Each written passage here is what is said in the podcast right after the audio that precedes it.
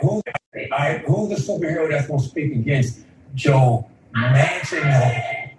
I want to know who the real president of this country. Is it Biden? Is Joe Biden or Joe Manchin?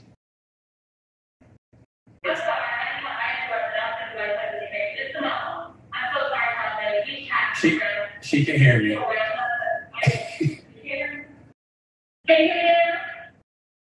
Can you hear me, Madam Vice President? Oh. They're acting like they can't hear. I can hear you. Oh, so who's the real, so who's the real president of this country? Is it Joe Manchin or Joe Biden, Madam Vice President? Come on, Charlamagne. I really, It's Joe Biden. I can't No, no, no, no, no, no. It's Joe Biden. And don't start talking like a Republican about asking whether or not he's president. Do you think Joe Manchin and a it's? Joe Biden, and it's Joe Biden, and it's Joe Biden, and I'm vice president. My name is Kamala Harris. And the re- I, who's the superhero that's going to speak against All right. Hello, all. Welcome to an impromptu episode of The Debrief. It felt like we had a lot to debrief about, starting with the viral interview that posted last night between Charlamagne the God and Kamala Harris that portended today's big news, which is that Joe Manchin has surprising absolutely no one with firing synapses turned against the Build Back Better bill.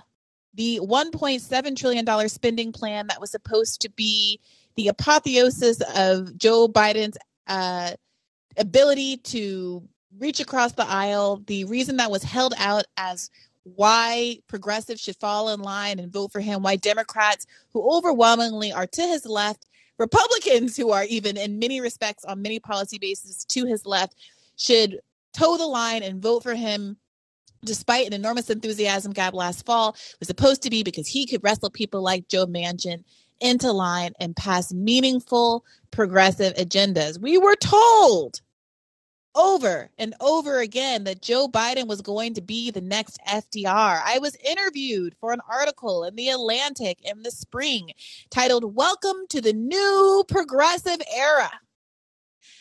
And I, and I think David Sirota and a couple of squad members, Ilhan Omar maybe, were the only ones who were at all pessimistic about the prospect that Joe Biden was not, in fact, going to be the next FDR.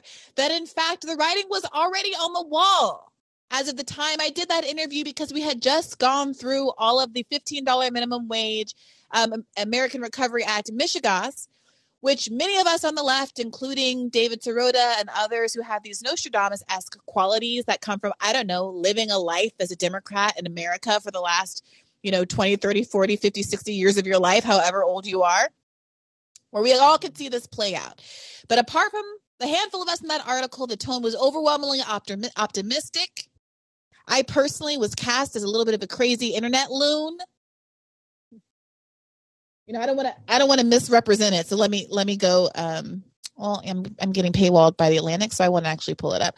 The point of the matter is that we all saw what was coming. We all saw what was coming when the bill was bifurcated in the first instance. I had David Sirota on Bad Faith podcast and said, "Hey, Sirota, why on earth would anyone decouple the stuff that even corporatists want from the stuff that normal human beings, democratic populace, actually want so they can survive and live their lives in the middle of a global pandemic, except for to divorce any possibility of leverage being held by progressives in Congress. And Sirota agreed, and now here we are. A lot of people who don't listen to Bad Faith podcast or read the American Prospect or the Daily Poster are apparently surprised today. People like Brooklyn Dad Defiant, famous lover of the K Hive and acolyte of, the, of Democrat democratic centralism, um, was tweeting how disappointed he was. Oh no, I'm tearing my hair out. How how could I have been betrayed in such a way? How? How? Of course, this is the same person who back in November when six Democrats voted against the you know the half of the the bipartisan infrastructure bill saying, "You know what? This is if we pass this now and we don't get the good stuff later, it's going to come back and bite us in the tuchus." Brooklyn Dad Defiant back in November 6th was talking about, you know, how how horrible they were how the squad members weren't real Democrats. How they weren't playing playing ball, they weren't on the right team, and now here we are today. Brooklyn Dad defiant. Oh no, Joe Manchin betrayed progressives. What a betrayal! All right, guys. All right. So I want to hear from you. I want to know how you're feeling in this moment because the last time we did one of these, there were people asking me, what do we do next? There were people pressing me, Briahna, like, there's no leadership. Are you going to be, you know, are you going to provide some kind of leadership or organizational structure and stick your neck out over things like the student debt, um, the, the battle against getting our student debt payments uh, continuing at the end of January?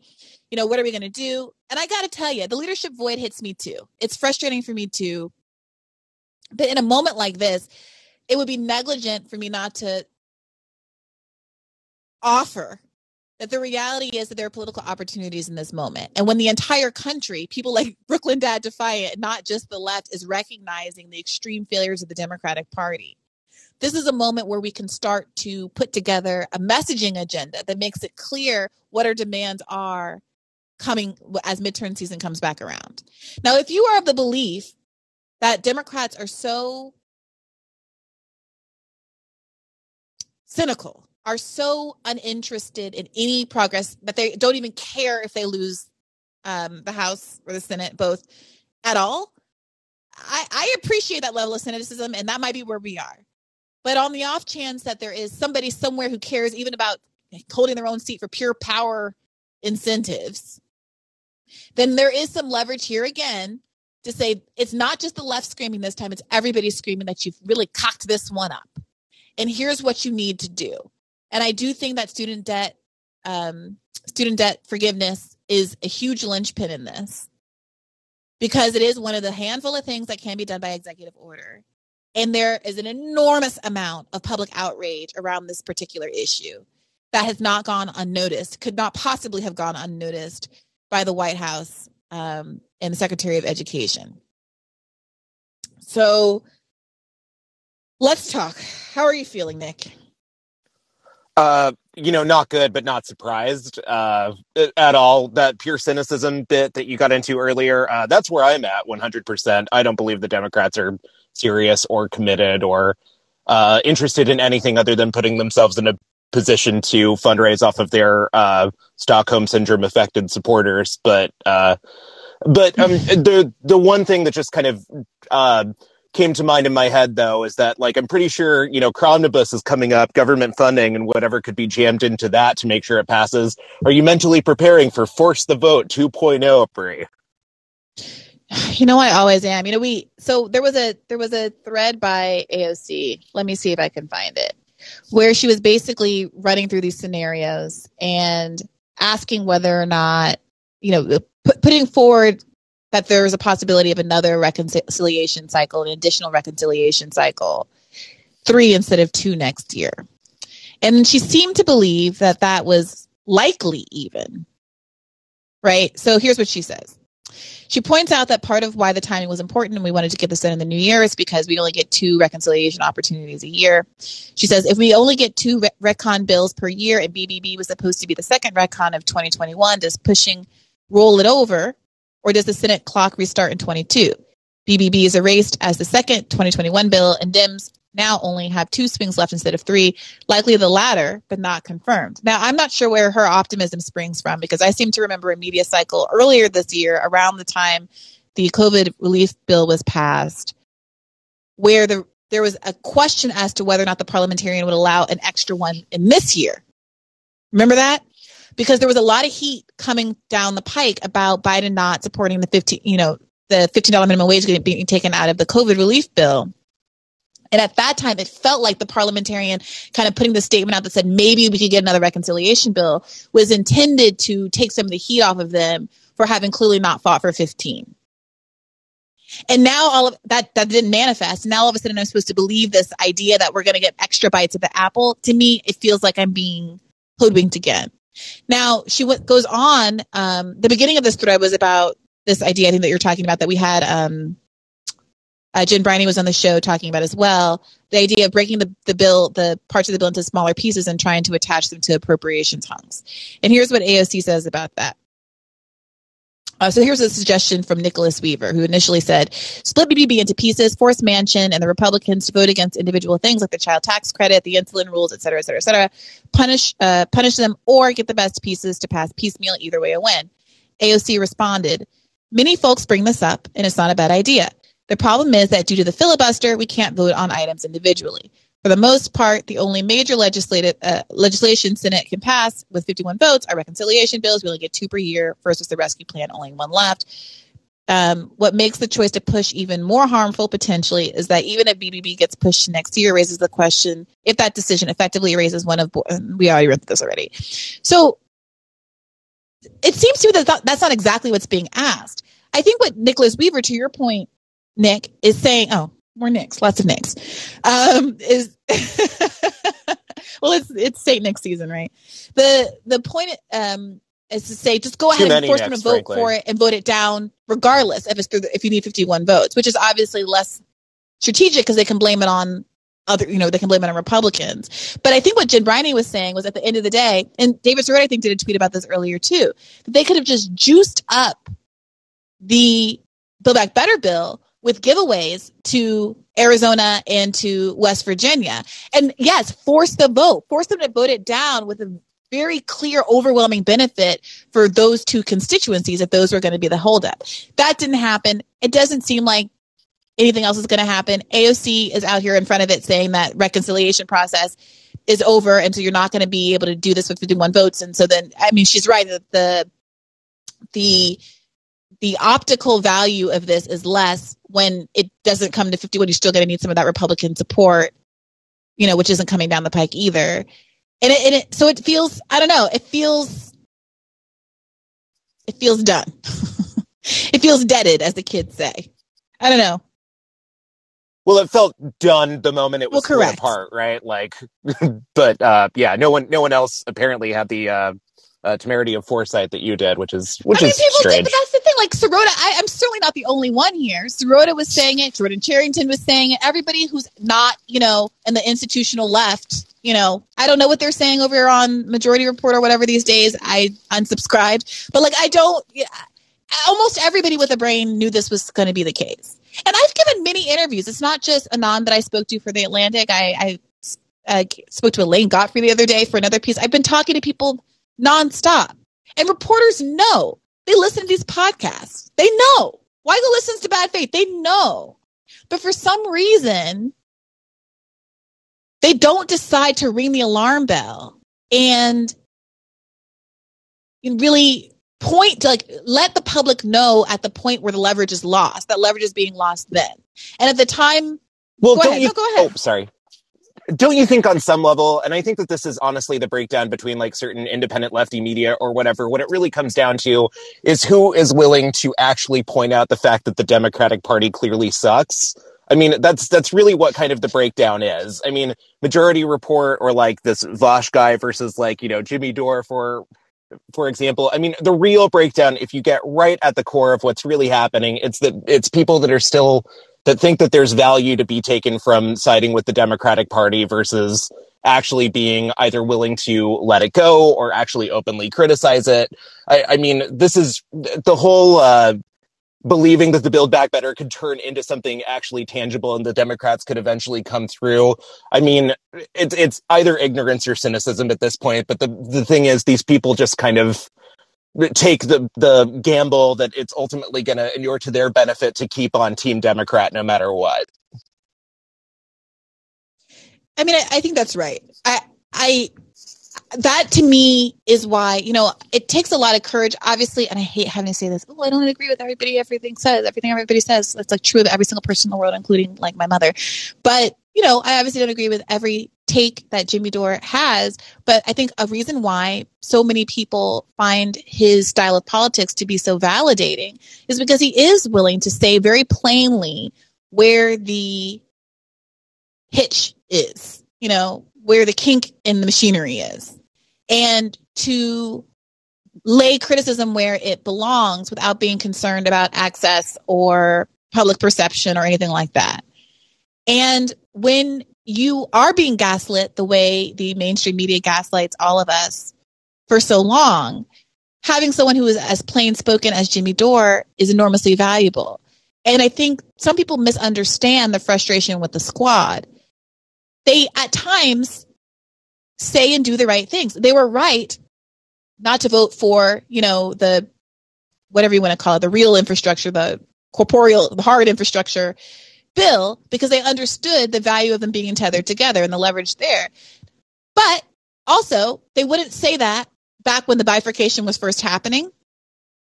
And they still won't say something as plain as the Democratic Party, Democratic leadership backed the bifurcation of this bill because they never had any interest in the human infrastructure bill passing. They don't have any interest in maintaining the child tax credit. They wanted to brag about it, about having ta- child uh, having child poverty, without having any investment in whether or not they double child poverty, just as the Omicron virus is going to be devastating the country, and that they don't care about you, and that people should seriously consider whether or not they should invest in this party in midterms and, or going forward. These people all need to be primary. That's something, by the way, that Marjorie Taylor Greene would do. Marjorie Taylor Greene has made it very clear that she's going to force the vote over the Republican speaker when they take the House back. She's already made her list of demands. And I, it pains me, believe me, it pains me to sit here jealous of Marjorie Taylor Greene, of all people. but this is where we are. This, this, is where we are. It looks like a bunch of people have queued up Nick, so I'm going to go on to the next. But thank you, as always, for for dialing in. Of course, thank you. All right, Andy, what what say you? Well, you know, quite unsurprisingly, I'm just as disappointed. Well, not disappointed, but not surprised on the mm-hmm. on the DACA end. You know, I'm not sure if you heard the news, but the parliamentarian, you know, mm-hmm. our favorite person in politics, uh, rejected Plan C of the immigration reform. So, yep. And you know, the news of that started to sting a little bit less for me when, and it just sounds so horrible to say, but it's, the news of the parliamentarian stung a little bit less for me when Joe Manchin killed any chances to build back better to pass because mm-hmm. I was like, well, if the bill at large isn't going to pass anyway, what are the Senate parliament- parliamentarian was going to say in regards to immigration would have mattered little, you know? So mm-hmm. that sucks. And you know, although optically that's also a weird choice though. Like why get the stink of the Democratic Party doesn't really care about immigrants on you if you kind of know the whole thing isn't going anywhere anyway. And maybe that speaks to the fact right. that they really didn't know. Maybe they are genuinely surprised by Manchin acting this way in the 11th hour. Although I truly don't understand how they could be. Yeah, and it's just, uh, you know, I was, you know, my mom, we, we, when we first found out the news about, you know, Plan C going, going down the gutter, and those are just a little bit of like regret in my part because, like, for the past year, I've done all this, uh, you know, work of like politicizing my parents and getting them like more politically engaged, and at this point, it feels like all for naught. It even even even though for us, you know, we are uh, we are undocumented uh, immigrants, so we can't vote anyway. But it just feels like that perpetual cycle of like mm-hmm. hopelessness and imp- and uh, you know, uh, we can't we can't do anything about it. So it just so whatever everyone else who can vote is feeling right now, know that there are, are there is a population of us in the country who are feeling that all day every day, and it's it's terrible, man. I hate it. I'm sorry, Andy. And thank you for that perspective. And I think it's even more important for us who do have the privilege of being able to vote to, to really think critically about how we use that opportunity going into the next year. Thank you for that, Andy. All right. Uh, Roxy, you're up next. Go ahead and unmute yourself when you're ready. Oops. Oh, sorry, Roxy. I think I accidentally nexted you. Get back in line. I want to make sure I, I, I, get you up here because um we have a little bit of a gender imbalance, and I particularly not to assume, you know, but particularly would love to, to hear from you. Um, in the meantime, uh, Gregory. Hey, uh, just wanted to call in and say um, I, I don't understand why all the media is acting so surprised about the Manchin thing because he had said over and over again he was not going to vote for this. So I mean, everybody's acting like, "Oh my gosh, how could this happen?" It's like he said he wasn't going to do it. He said he didn't agree with it. He talked to them over and over again what he wanted to see, and they wouldn't. They weren't willing to do what he wanted. So he absolutely did what exactly what he said. my perspective, though, I keep sitting there going, "How do black people keep voting in the Democratic Democratic Party. I mean, these guys are pulling a Charlie Brown Lucy act on you time and time again. I mean, I honestly think they didn't want to win this thing so they can go out and campaign saying, We tried to w- pass this, but we couldn't. And they're going to try to raise a ton of money. You watch, they're going to be campaigning and raising money like crazy. And uh, again, we're going to sit there and go, It was the Republicans? No, it's the Democrats over and over again. And, you know, I'm a libertarian, but I still keep watching your party and going, people keep falling for the same thing. They can't even pass $15 minimum wage. 60% of the people in the country are for it. And I think you could probably pick up quite a few Republicans, but they won't go vote it on the floor. And it's like, if you won't go down and vote, yeah, then, you know, I mean, yeah. Well, Gregory, I think your point about, um, you know, black voters is perfectly fair, except for that black voters have even more reason to want to go ahead and vote for Democrats regardless because you know, the more historically marginalized your interests are, the more you're going to be willing to stay with the the dog that bites you, right? I almost feel like it's more it's more I know, I of a know. question why working class white voters stay with the Democratic Party because at least you know they're not being targeted in the same way with respect to voting laws and those kinds of things, right? But the point stands that I think a lot of folks get away with a lot of things in both parties by never putting bills on the floor and having people to have to stand by their record of having voted against enormously popular programs, which is why I think Sirota's article from October, which says, why not just load up these bills with millions, billions, who cares at this point, dollars of giveaways for West Virginia and Arizona. Certainly any money spent in West Virginia is money well spent because it's the poorest state or second poorest state in the union playing that fun do-si-do with Mississippi all the time. And make blast the local news and say Yeah. Joe Manchin just voted down all of this money for social services, for infrastructure, jobs, whatever it is that West Virginia needs in the moment, and see what happens. See what happens. Remember when he threw such a tantrum when um was it uh Kamala? Somebody did someone did one ad. Someone visited or did one ad in the state. Maybe it was even uh, Bernie Sanders going to the state, and he was furious and did the whole media cycle about how they shouldn't come car- carpetbagging into West Virginia. He was mad because that kind of stuff works.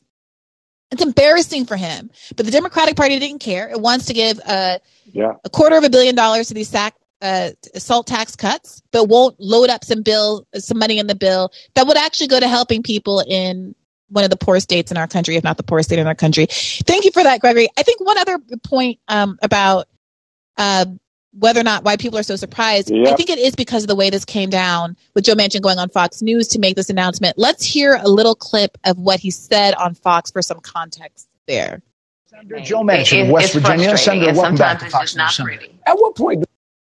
Good to be with you, Bret. Senator, you're at the center of this uh, negotiation with the president over his social spending and tax bill, a bill, the Build Back Better bill that is not coming up uh, in the Senate before the new year, in part largely because of your reservations. Without you, the leadership doesn't have the votes it needs. So today, right now, what's the state of play? Well, Bret, you know, this is a mammoth piece of legislation, and I had my reservations from the beginning when I heard about it five and a half months ago, and I've been working diligently every day and every minute of every day. I've been working on this, meeting with whether it be the president, President Biden, whether it be Majority Leader Schumer and his staff, whether it be with Nancy Pelosi, uh, all of my colleagues. I mean, from all different spectrums of, of the political spectrum, if you will, from the right to the left. I've done everything humanly possible. And you know my concerns I had, and I still have these concerns. And where I'm at right now, the inflation that I was concerned about, it's not transitory, it's real. It's harming every West Virginian.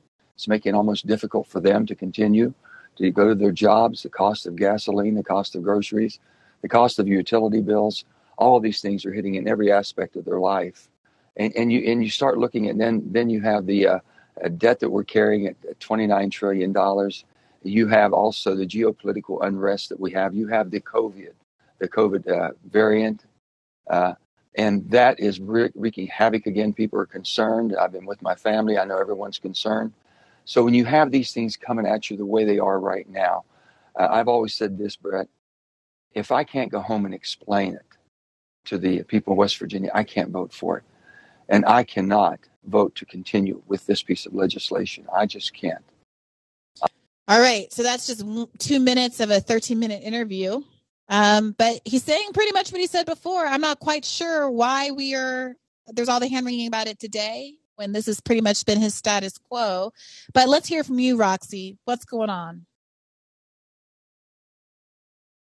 Just go ahead and hit unmute on the bottom right. Can you can you hear me now? There you go. Good. Sorry about that earlier. Um, so actually, I was uh, going back to your point in your question about leverage. You know, what can progressives do to sort of, you know, use a Game of Thrones reference here? You know, break the wheel of going round and hmm round in circles between Republicans and you know corporate centrist Democrats because frankly I really don't think Democrats care if they lose the next elec election cycle because they're just as bought off and you know indebted to their donors as Republicans so how how do we break that? How do we get through to that when we have such a vacuum I think of really strong progressive leadership? You know yes we have Bernie Sanders but even he is you know plays a little more nicer than I think most of us would like somebody like him or somebody like um, you know AOC to be or even Jamal Bowman to be a little more be a little more aggressive. Like you know take it to the to Joe Manchin's doorstep like you mentioned. He did not like it when they showed up in West Virginia with that rally they should be doing that there they should be doing that in Arizona hmm and let their constituents see for themselves firsthand how their own elected officials don't support policies that would benefit them as well hmm I think that's exactly right. I think we have to force the vote on these issues so we have a clear record, and I think we need to be going into these people's districts. I also think, you know, you see people like these squad members, like Representative Bowman, tweeting things. The tweeting has gotten more aggressive, but the thing that Manchin has, ironically, as a threat hanging over everybody, everybody else's head that the left just won't embrace is the threat of just leaving the Democratic Party. And when we talked about this with someone on the podcast earlier this year, they seemed not to think that was a real credible threat. Um, maybe it was Ro Khanna. I think I asked him, you know, because at the time there was a little mini news cycle about, well, is the tenderness with Manchin about the fact that he could credibly credibly leave the party, and and and Khanna kind of poo pooed that away. He he didn't credit that in the least. But it's hard not to read into this moment the idea that Joe Manchin has options, and even the progressives you know, with all the hand wringing in the world and all the tweeting in the world, they just they would never will, would be willing to go there. Bernie was never going to be willing to even say, "I'm going to delay a month to endorse Joe Biden." It was like a it was like five days went by. Exactly. They don't use all the tools at their disposal. You know, for ex- as much as like you, I hate having to give um, what's his name, McConnell any credit. Mm-hmm. You know, he uses all his tools at his disposal. He's Mm-hmm. not afraid to take a stance and use them, and he's not going to budge. And uh, sadly, we don't have strong leadership that does that. I really don't have faith in anybody like Nancy Pelosi ever doing that. But those the newer progressives that we vote in, I really wish they would step up more and be a little more aggressive that way, so that you know make it harder for them. Don't make it so easy so they can get away with not passing important, substantial legislation and then having the mainstream media go out there and sort of, you know, sell their nonsense for everybody. Yeah, I mean, my crazy person wet dream is that all of the squad members uh, say, threaten to defect to the Forward Party or something if they don't get their way. Something. You know, but a, a, a girl can dream. Thank you for that, Roxy. All right, Spencer, what say you? Oops, sorry, I think I actually accidentally made you a speaker um, instead of a caller. There you go. Okay, whatever. How you doing, Spencer? I'm I'm doing all right, Briahna. How are you? I've been better. You- You know, I you- had a you- really decent brunch today, so there was that. I had a great bass lesson this morning. There's there's ups and downs to everything. I I, Glad to hear it. I just wanted to call in. I, I was just talking with a friend of mine. I've been interested in democratic politics from a very young age. I kind of got politicized during the Bush administration, even though I was still literally a child at the time. And that and that means that as, as I was a precocious kid and I was involved in this stuff, I was talking to adults. I have a lot of relationships with adults, you know, my, my parents' generation, who are you know like on the older end of Gen X, maybe some younger baby boomers, Mhm. who are really, really obstinately stuck to lesser evilism. And stuff like today is like where I Mhm. I I don't know. I ping pong. I, I I think we might we might share this a little bit. I ping pong back and forth between oh these people are never going to get it and oh my god why don't you get it yet? Does, does that make sense? Yeah. Yeah, I, I I get it. I mean, I, I was really heartened. Like I make fun of Brooklyn Dad Defiant, but part of me was like, genuinely heartened when I saw how pissed off he is because that's grist for our mill, right? That feels to me like an inflection point that maybe we could take Right. advantage of. On the other hand, it might be the case that they're never going to get it.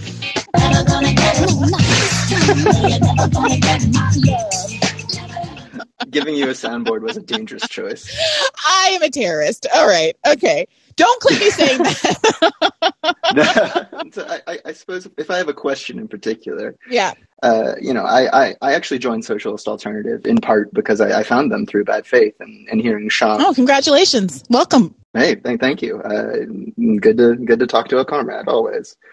Um, but uh, something that's that kind of been odd to me is, uh, you know, like I said, I I joined because of the show and, and watching some of the failures of the left during the Biden administration kind of pushed me that direction, right? Pushed me away from reform and towards Mhm. revolution. Uh, and my question is, you know, something my comrades in Socialist Alternative will, will say to me is that, like, Spencer, you are too concerned with these liberals. like, you are too concerned with trying to uh, flip people who, even if in the long term their interests are shared with the broader working class, they don't perceive it that way. And and I you know I've, I've heard folks like on This Is Revolution podcast like kind of push back against you on that point as well. I'm I'm wondering if you have any updated thoughts or feelings about that kind of strategy, or even just on a personal level. Uh, you know that that About the value of electoralism at all? Mm, about the value of trying to convert liberals, I guess. Uh, uh, Oh, but I mean, well, I'd- look- I'd, be interested to hear your questions on electoral, your answer on the electoralism question too. To me it's like if you're not endeavoring to convert okay here's the thing. People want to say liberals are liberals and it's better just to get non-voters. I mean great but literally the entire agenda of bernie sanders and like the democratic party has been sitting around saying we're going to get non-voters to the polls. Why would a non-voter come not to come to the poll? Why are people already not voting? Because they don't see any manifestation that it's going to result in any material benefit in their life. Okay. They're correct. Right. no is detected right? So i can go and try to make a pitch to a group that maybe if they vote this time for some milk toast candidate that maybe we can get some non-milk toast candidates that down and down and down the, line. That's very difficult. And i'm not again i'm also not saying don't try to register non-voters right? Mine is a all-inclusive strategy. I think it would be negligent to not try to register non-voters. I think it would be negligent not to try to appeal to people who are already registered and go to the polls every single year, which is why I thought it was frankly negligent that Bernie campaigned and, sp- and spent so much time crowing about how many young voters liked them and spent almost zero time in ad dollars catering to older voters who always reliably vote and who, oh, coincidentally, are enormously served by Bernie Sanders' agenda. And and it's just it feels like it feels like um low hanging fruit Hmm. already registered voters. You know, and I have had the experience of talking to and converting enough people in my life. It's not it's not Bradley Whitford that you're trying to convert. You know, it's not Brooklyn Dad Defiant. It is the the woman I met in the pews at the mega church when I was in Cleveland for a, uh, Nina Turner's race, who was genuinely confused about whether she should vote for Shontel Brown because she had a family connection or vote for Nina Turner because she had supported Bernie Sanders in the general election. And like three minutes of talking through the Mhm. issues and what the implications of her vote would be, had her firmly saying, Oh, okay, obviously I should vote for Nina Turner. Thank you for just talking to me about it. These are people who are political, who care, but who are not listening to, you know, bad faith every day. They're not listening to TrueAnon or Chapo or Red Scare or whatever. They're not hearing an analysis of the of the kind that we feel like, oh my God, we're screaming at the top of our lungs, and why doesn't everybody getting it? Because they're not listening. They have other things to do. They're living their lives, and the only analysis the average Mm. American gets is on CNN and MSNBC. There is no mainstream alternative for people to be able to process their feelings and understand the stakes. So I'm thinking with all there's millions of women and people like her Yeah. out there. And to say that like I'm not going to try to make a pitch because some quantity of folks are Brooklyn Dad defiant seems to me just negligent. Yeah, that's fair enough. I, I can't argue with that. I think I think perhaps my personal problem is just choosing my targets. Uh, I, I because of my own personal situation, I just know a lot of people who, even if they aren't like literally paid operatives, like Brooklyn Dad, they you know they they are sort of tied up in that world, uh, emotionally if not financially. Yeah, I hear So, that. But most Americans aren't politico uh, uh, Right. are politicos. Uh, Most Americans are not, you know, like like I said on the Nina right. Turner episode, most of the people who were there in that church that had Shontel Brown buttons on weren't even from Cleveland. They were, you know, Democratic affiliate Democratic Party affiliates who had come in to pass out T-shirts and stump for Shontel. Right, right. Can I could I ask you a brief follow Sure. up? Uh, uh, Anything for you, mentioned, Spencer, since know- you actually did, went ahead and did a clip from the last episode, which I deeply appreciate. M- MVP for Spencer. it was it was literally just so I could send it to my own mother. I'm a very cool person. Uh, I, I, what you said about there not being a lot of mainstream alternatives uh, to that kind of news for people to process this kind of thing made me think of probably the other largest left voice I follow in terms of just sheer popularity, besides Bad Faith, which is to say Hasan Piker. Uh, and Mm. you know, I- I've I've found plenty of awesome, even more radical lefty media, partially through your podcast. I listen to This Is Revolution regularly now. Uh, but uh, I Mhm. think Hasan undeniably ca- captures a pretty huge audience, and and I think it is interesting that my, my main political critique of him, I think he's right on a lot of issues, but is that he's got this sort of nihilism uh, streak, this this doomer streak, which you know, as, you said last week, I don't, I, you don't, you don't begrudge anyone who wants to do that for a year, and, and fair enough, you know. But I think when you're when you're a media Yeah. personality of of you know that much that much regard, that much popularity, that much you know, I mean, of course his influence isn't um, all powerful, but as far as lefties on the internet go, he's got some. Yeah, well, somebody was on here giving me the business the other the other day for you know not leading the charge, you know, not personally organizing the student Right, debt right. strike. And I'm, I'm not And- saying and, like, I want no, I want but- Piker to lead but let- let me- vanguard. Don't get But let me say this: I, I part of why I bristled, I was thinking about my own psychological profile and why I was so irritated by that. Yeah. And part of why I was so irritated it was because the person was right, and I, you know, I do judge myself for, I guess, I had enough confidence or I wanted to believe enough in, that, you know, Astra Taylor and the Debt Collective was on the case. You know, I asked mm. her the series of questions in June, June, June, when it became apparent that mm-hmm. Biden, when Biden said he wasn't going to move the student loan deadline again. And so we knew we had a set amount of time, which I'm no organizer, but I know during Force the Vote, the rhetoric was there's not enough time to organize because there's only a couple of weeks. I don't know how much time you need, but six months felt like a huge improvement on that. So, you know, what what could be done? And, you know, and, and I want to have her back to talk about this because I, I certainly don't want to be casting aspersions or anything. And maybe there are real real limitations, right?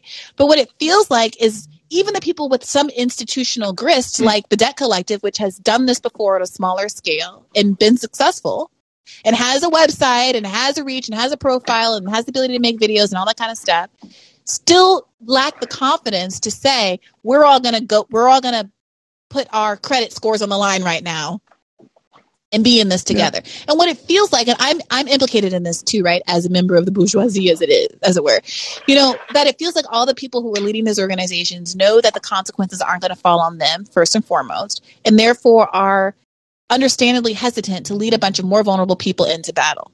I totally get that from a psychological and ethical perspective. But the consequence of that is that given that the, the leaders for a, a whole host of cultural uh, and credentialing reasons tend to be bourgeois, that nobody feels equipped to lead ever, and so no nothing gets led. Exactly. Yes. I, I, I, go ahead. Go ahead. Yeah, and so this is this is the situation I'm in. This is the place that I'm in. I was I was talking to a friend the other day, like last night at dinner actually, and I was like, "Look, you know, sh- what is my obligation? Should I, you know, there's a world where I am willing to throw my credit score over the. I have a good credit score, you know, like I've been I've been blessed in life. I I don't. I, I would be willing to, to potentially throw it on the pyre if there were a real organization. But what Astra said, I think wisely on that episode was individuals just randomly not paying is not the same thing. And I don't think that that's advisable. There has to be collective action. Okay, now the follow up how are you going to do the collective action? Never came through. And that I will critique organ- the organization for or what have you. Mhm. But like, I, I, people scream at me all day, you're not an organizer. And they're right, I'm not an organizer. I don't know. Beyond screaming into this GD microphone, what would ha- it have to, what would it, it would take to get a million, two million, five million, ten million people committed to this cause. I tweeted after that Astra episode, I did like a straw poll on Twitter, one of those little like polls. You know, how many people would have to commit to doing a student debt strike for you to be willing to participate? You know, I was trying to get a sense, like from an organizing perspective, are we looking for a hundred thousand? Because the the previous strikes that uh, Astra has done have only been like a few like a few thousand people, two, three, four, five. So are we looking for two, three, four, five? Are we looking for ten thousand? Are we looking for a million people before you would feel comfortable participating? Are you looking for half the student debt population, like twenty two million people? And what's possible given how viral so many of these student debt memes have gone where everyone's so pissed off right now. You know, if, if a if a if an if a if the video gets you know millions of views, is that some indication that millions of people are willing to not pay? And there's also some cohort that is just not going to pay because they can't pay, who are absolutely right. going to be on board because either they're going to do it alone or they're going to do it together, and together is better. Right. What do you got to lose at that point? Right. Um, but thank you for that, Spencer. It looks like we have a queue that's queued right on up. So I'm going to move on. But I appreciate you and I appreciate you for also um, making a clip, even if it was just to send it to your mom. Sure thing, Brianna. Of Thanks course. All right. Uh, Clifford, welcome back. How's it going? Hey, thank you so much. Um, you were so patient with me last time, and and I really appreciated you getting through a lot of what I had to ask. And and I've made a list for this time. There's even more this time, so I'll try not to waste too much time. I'm so sorry, but uh, but I really I really like that last discussion. I thought like maybe uh, uh, kind of uh, taking that archetype you were just discussing and kind of like applying it to a bunch of different scenarios where like I feel like uh, maybe if you don't consider yourself like a leader necessarily, you're definitely like what I would consider like an amplifier of like you were just saying, like popular, mm. like trying to like shift, you know, a narrative or or I think one of your guests said like a paradigm shift. I think that's kind of so I was if I could just mm-hmm. focus my comment then onto this uh I guess like electoralism versus you know, I don't even know what you'd call it, but radical, more radical action or whatever. Um, but I I definitely, I think last time I called in, it was almost as if my argument was like abdicating electoral politics, which I definitely don't, uh, definitely don't intend to abdicate, uh, you know, advocate for because like uh, you've had many guests on who have said, um, you know, this uh, elections are a time to organize and like a good focal point for that. And I think that's very on point. And I think every comment you've made about uh, abandoning the Democratic Party, voting third party, ranked choice voting. I live in Maine we have ranked choice voting. There's still, I guess, what I'd like to speak to then is that uh, the the entire construction as it exists now, um, even with these added factors because of the media ecosystem and whatnot, and this is all stuff you know, so I apologize, but like the uh, it's just so much an oligarchy and so much uh, based only on the capital that I feel like to play into the electoral arena with even a, a, a majority of our focus, I feel like, might be um, uh, somewhat of a mistake in that the uh, the figures that are in power now, if we look at history, a lot of the times it's it's not like an electoral shift that then forces the people in power to to make concessions. And I think a lot of people rightly point out how like, and I think you have in the past of how even if there wasn't a Manchin, there would be someone else, you know, who just is the fall person. Mm-hmm. So mm-hmm. I think that rotating villain. Yeah, mm-hmm. yeah, exactly, a rotating villain. So I think that. oh gosh, yeah, yeah.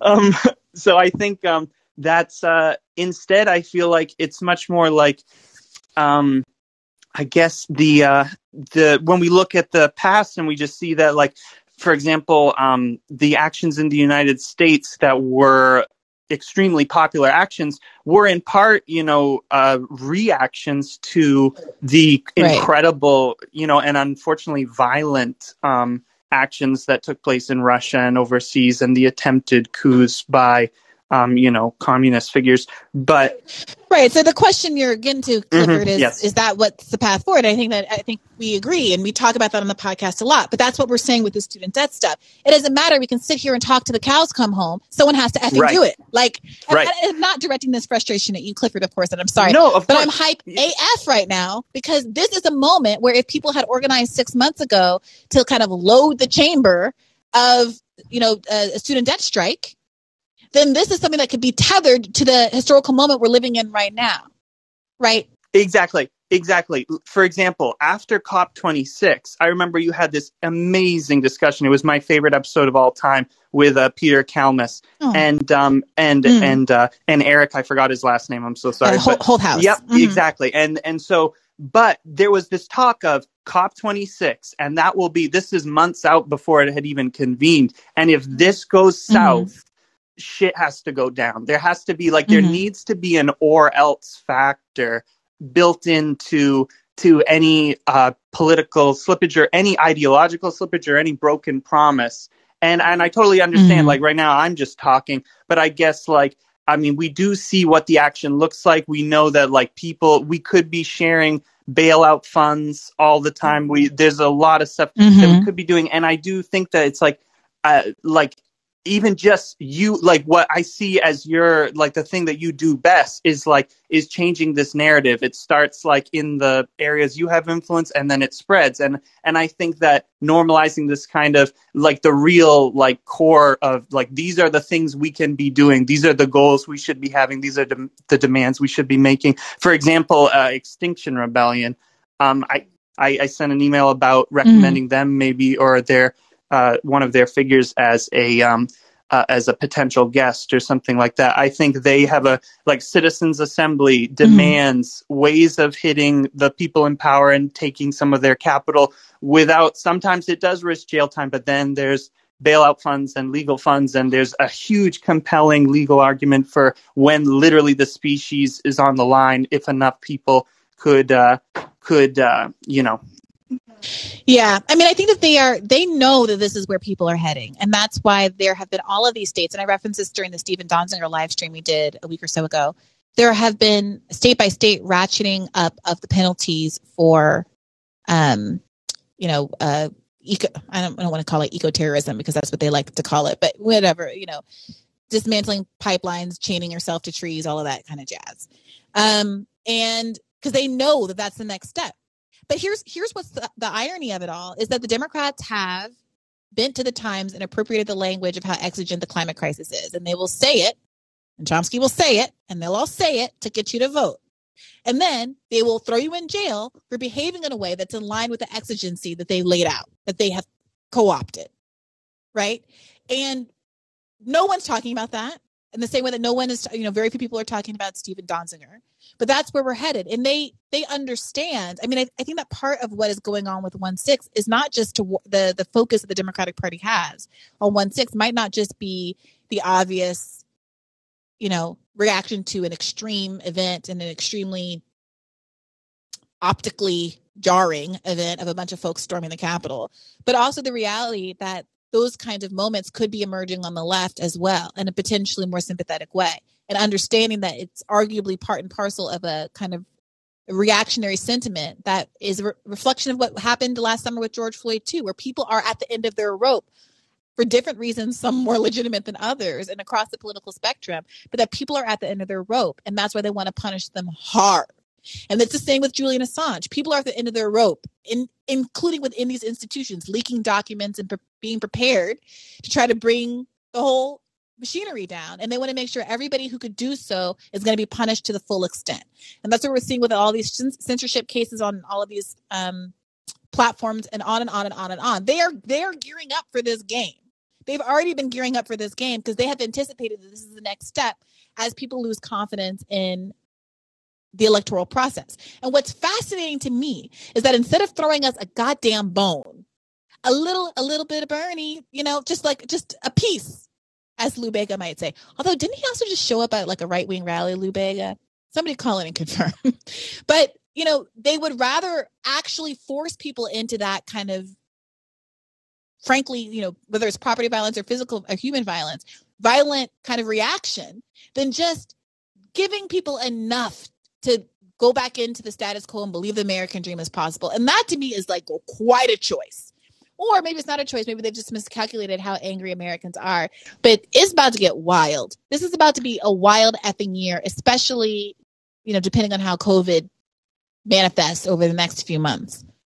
I, I think you're 100% right. And I think that maybe the thing you're detecting, and this is just my opinion, so it could totally be invalid, might be that it's just so much a dash. We see this in history all the time when monarchs or, you know, whichever figure has the chance to appease the masses in some degree. But instead, because of the nature of greed and, and I would argue capitalism, it's just a short term dash to as much as they can get, like the cluelessness of these people like mm. Bezos going into space you know what i mean and just how how absurd everything is if you look at it as like this kind of diorama of all these different things happening um, that just like they do not mesh healthcare and like billions in profit and like just like any Bernie speech, but you put some visuals on that and just blows your mind. Like the coal baron driving his Maserati, getting off his yacht to then go tell people what entitlement is. I saw that as a meme and I was like, wow, that's on point. Mm. But I would just say that like so the thing i just uh, as far as percentages of the conversation when we talk about the the incredible record breaking protests that occurred during a global pandemic right? So like how big would it have been if there hadn't been some hesitancy i'm sure from some part of the population to be out in the streets during that time? Um, looking at that and really studying that and being like what are the what are the how does that ripple uh, emerge and what does it look like on social media? How is it manufactured in this time? Because i feel like we're basically in the gilded age and the same conditions are the case. The same kind of like extreme militarism is de- required. And i'm not talking about violence necessarily but some sort of non-violent sabotage or some sort of capitalist costing action.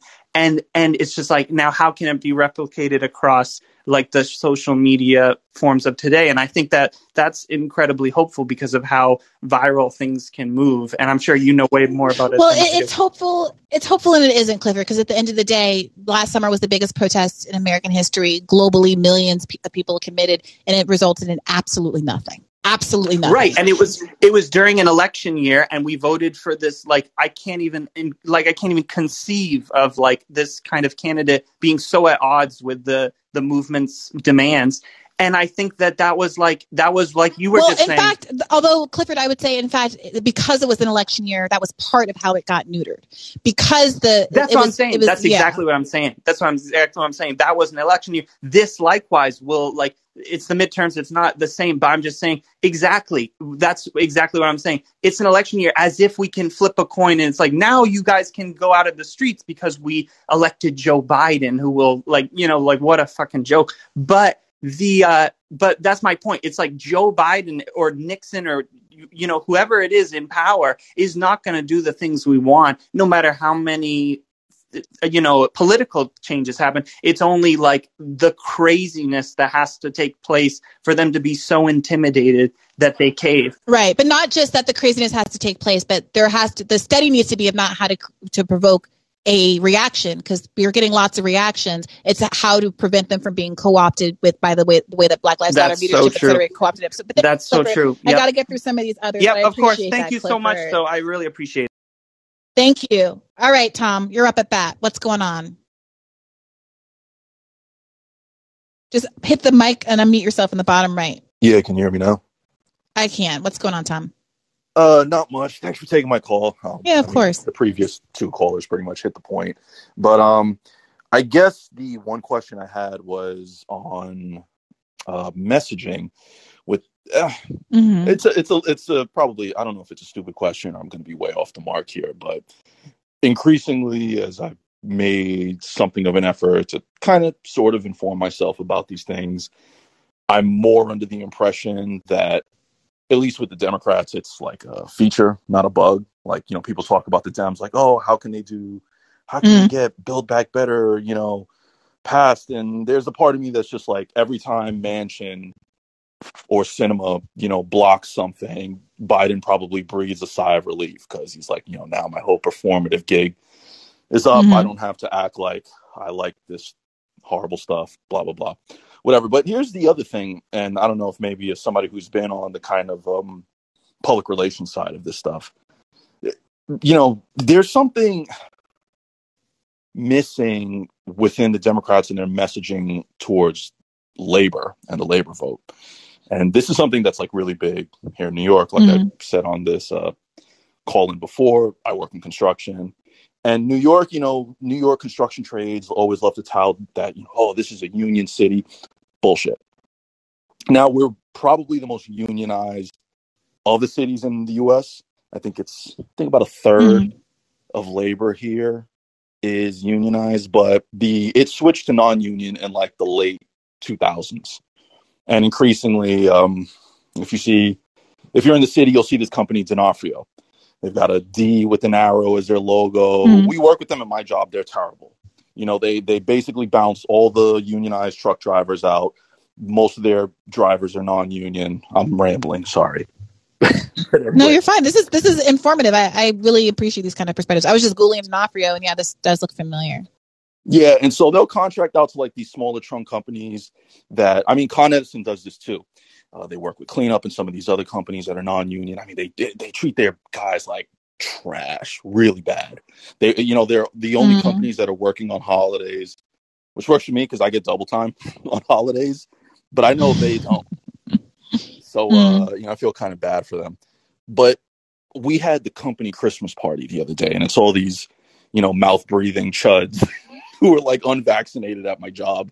You know, and they're all they all they all think like they you know, there's Trump stickers all over the trucks and all over the stuff. There's like Trump bobbleheads in the management office. It's it's like really once you get into the upper echelons of construction, it's like really right wing for some reason. Mm. And what do you what do why do you think you say it's for some reason, but do you have a theory? Uh, I guess I, I think a lot of it is just really kind of dumb culture war. wars. I mean, for management, I take a much more cynical approach. With them, it's all profits. You know, they want whoever's going to mm. basically secure their bottom line, increase their profit mm. margins. Mm. But for the workers, I, I was, mm-hmm. yeah, sorry. Go ahead. I'm sorry. Go ahead. Oh, oh, so I was just going to say, but for the workers, especially a lot, a lot of these guys are union like labor, you know, operating engineers, local 15, local 14, labor's international. We got the Teamsters 282. Like these are all like die in the wool kind of union labor. These guys have been with the unions for 10, 15, 20, 25 years. And mm. I feel like maybe I just noticed it. Like half of them are all just like you know, MAGA chuds like through and through. Maybe it's just that, you know, the squeaky cog gets the grease, so to speak. They're the loudest. But what's the perception? Do you think it's truly just culture issues driving it for those folks as well? Like, is there a discussion? Because I, I, I will acknowledge, like, I don't hear either party having any conversation about what either has done for or against labor. I don't hear Democrats talking about how this senator voted for, you know, to, to strike this labor protective policy or that this Democrat was fighting to get this one passed. Like, I don't hear it ever on either side. So I, I don't, I don't even blame necessarily an individual to abstract to culture issues out, you know, and ignore the more material direct labor issues that are affecting their lives. Like, I'm, I'm struggling to think of it. Am, am I wrong? Do you hear people talking about the Republican Party giving, you know, talking substantively about labor in a way that would make the argument that the Republicans are actually better, or is it that nobody's talking about it at all, so culture fills fills the void? There's a weird kind of hybrid approach. Um, I don't really know how to explain it. Like, like a good example, I'm probably messing this up trying to recollect this, but there's two main things that are coming to mind. One, in this industry, I mean, on the unionized side too, there's a lot of immigration, you know, a lot of migrant labor. I mean, a surprisingly high amount of the Portuguese are in this industry, which is totally strange to me because I never met somebody from Portugal until I got into the construction trades. A lot of Polacks, mm. a lot hmm. of Dominicans, a lot of West Indians, a lot of Colombians, stuff like that. Whatever. No, I know that that's the term of choice, Tom, but we'll, we'll go with it for now. Okay, yeah. so uh, there, well, there's a lot of diversity in the trade. They're saying that there's a perception that immigrants are taking the jobs. Oh yeah. So all right, thanks for putting me back on track. I just ate though, so I'm like out of breath talking. Um so but on the non-union side, you get a lot of undocumented labor. If you have you ever seen that rat float around the city? Yeah, that's that's of like the sign that this is a these are scabs. This is a non-union company hmm that's building this Mhm. building, and it's in that part of the industry. You know, maybe I'm telling on myself, but at the company I'm working at right now, I'll be leaving in two weeks. But a lot of the workers in the yards are undocumented, and they get treated like shit, like no health care. Mm. Um, my coworker Manuel just had hernia surgery. He wasn't given any sick time. I spoke to management, the supply guy, and management. I said, by law, by New York State law, they have to give him sick time. They just didn't give a shit. And the undocumented laborers are too Mm. scared to push back because they're afraid they'll lose their job. I mean, Manuel's father was just But fired how- after and 15 there's- years of like loyalty with the company because he got into an argument with the manager. and that doesn't those kinds of moments don't inspire any kind of investment in labor protections or solidarity among the workers it just continues to divide folks into thinking okay the, the undocumented folks are having it bad i don't want to be like them let me just preserve my own interests and not get involved and not cause trouble i'm not going to advocate for anybody certainly not someone other than myself my own cohort because there's, there's a world where you would see all those abuses and imagine that people value their labor protections even more Exactly. and see and say, okay, I don't like these, you know, undocumented people being used as scabs. Therefore, I'm going to push for protection for everybody involved. I'm going to push to get these guys in the union. I'm going to push, you know what I mean, to make it so that they no longer have an incentive to be scabs. Yeah, so I, I I'll just respond. I'll, I'll wrap my point up. So, Sure. um, so like with the cross, so basically, you know, you know, Republicans they love banging the drum of like immigration. You know, immigrants are stealing your jobs and stuff like that. But when you hear from like the Dems, like, you know, it's all this like, oh my god, you know, diversity is our strength. Oh my god, tacos, you know, Indian food, whatever.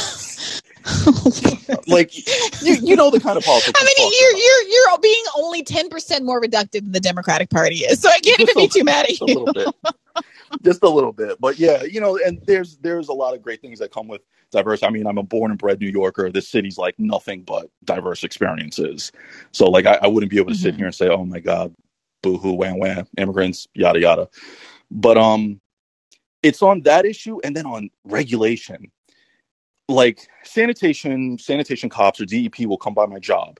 They'll shut the whole place down. They'll levy out crazy stuff like ten and twelve thousand dollar fines for like minor discrepancies. If you're taking a 10 wheeler over the throg's neck and you get pulled over by transportation if you're like a half a ton over your limit that's a thousand dollar Mhm. fine but the second you get Mhm. over the bronx county um border and up to new york state the New York State regulation allows you to carry, uh, if you're in a 10 wheeler, um, 27 tons.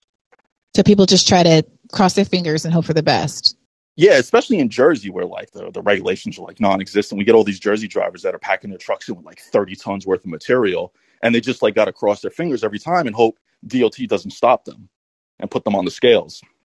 And that's like Oh, interesting. that. So, like, so but, but help me yeah. understand, connect this to how this plays out politically. You're saying that people just feel like government is gaming them, creating regulations that are unfair, and that pushes them gen- generally to want to be in a, with a party that is basically anti-regulatory.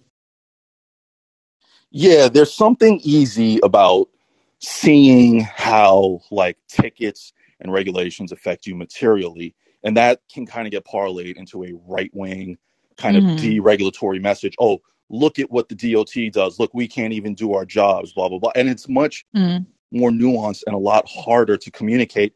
Hey, this is the reason why we have these regulations, and yeah, we know it. Your job's going to take a little longer, but you know, Mhm. like progressives are trying to play the long term game. Like in my job, yeah, But also, like, I, there are. This is not even.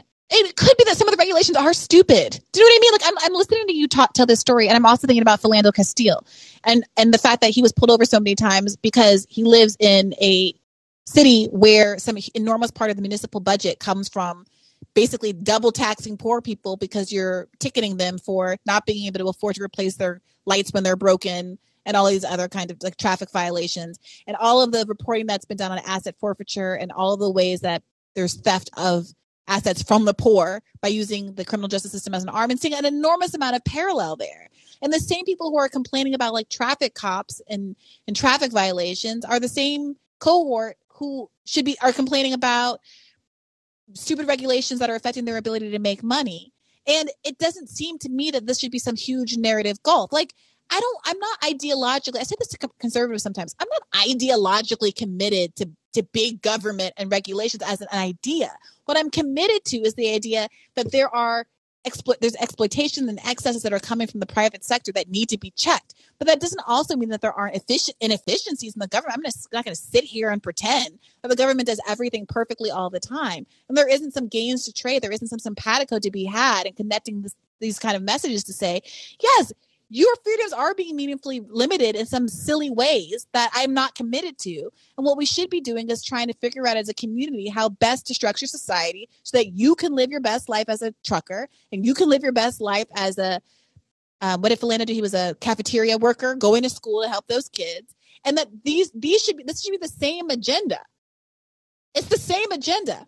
You know I, I went to detroit for the campaign at one point and ended up talking to a man who was telling me about how the insurance cost for cars in Michigan is, is like higher than anywhere else in the country, apparently, for reasons. And how that obviously disproportionately affects the ability of lower income people to work. You know, Detroit is not a walk-in city, you know, to get around and to live their lives. And that's a regulation. You know what I mean? This is two people on both sides of the aisle complaining about some dumb municipal regulation but who are manifesting their frustration in two very different ways, partly because they're prioritized different things politically and the culture wars and all these other kind of things. And there's gains to trade here. And it is just frustrating that no one is taking advantage of those kinds of opportunities. But I need to get to the rest of this queue. But thank you, Tom. I appreciate that perspective. You know, I'm always looking to hear from people outside of my bubble. bubble so please do call in again. All right, David, unmute yourself when you are ready. I'm ready. Briahna, thank you so much. We're also lucky to have your mind on these issues. It, I, You're very kind, I, David. what What are you thinking about today? Yeah, what's What's well, What's how are you processing this moment? So, well, I, am glad I followed uh, somebody who reminded us about what is and what were core democratic values, and some and a mm-hmm. value that, quite frankly, uh, since Reaganomics was so successful, along with you know complicit Democrats, um, we're still struggling with it. So so I, I kind of want to kind of separate problems from symptoms, right?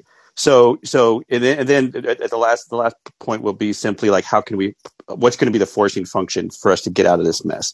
Um, so the uh, the the, the silent majority has become the struggling majority, right? So I already spoke about the uh, the Reaganomics and things like that, which got us here.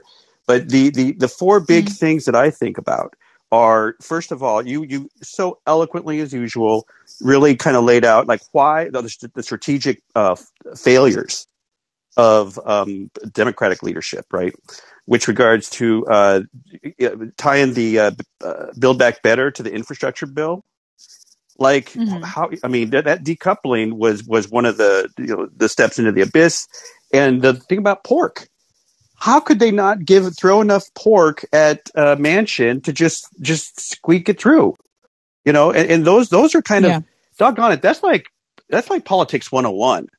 Or at and least so, like if you if you're so cynical that you believe that Manchin is motivated by things other than what his constituents want, which I think is completely fair, um, then it's you throw the pork in to embarrass him in front of his constituents. Do you know what I mean? At least, yeah. at least. Yeah. So, so, so, so I, I, actually do agree with what you, the, the, first point you made, or the first part of that. Mm. Um, but you've got to put the pressure on, and they didn't. Yeah. So who's the, who's the they? It's like Nancy passed the torch, cultivate leadership change, and Chuck. Sorry, Chuck. It's the same kind of thing with with him as well. Um, you know. So then let, us get back. Let's get back to what's going to really push, push. You know, try, try. What? How are we to salvage the midterms? Right? So Omicron, for those who aren't familiar with the very latest and greatest, this is going to be the worst. The next few couple mm-hmm. months, uh, the the the, uh, the vaccine is only going to be. Uh, put it this way: you've got like a twenty to forty five percent chance it's going to even help, right? And this sucker is way more uh, contagious than Delta. We're going to have um, you know healthcare collapses in a bunch of cities. That is going to hopefully get the uh, well, the suburban white moms, right? They're if you kind of talk about mm-hmm. the segments, that is, I mean, how crazy is that?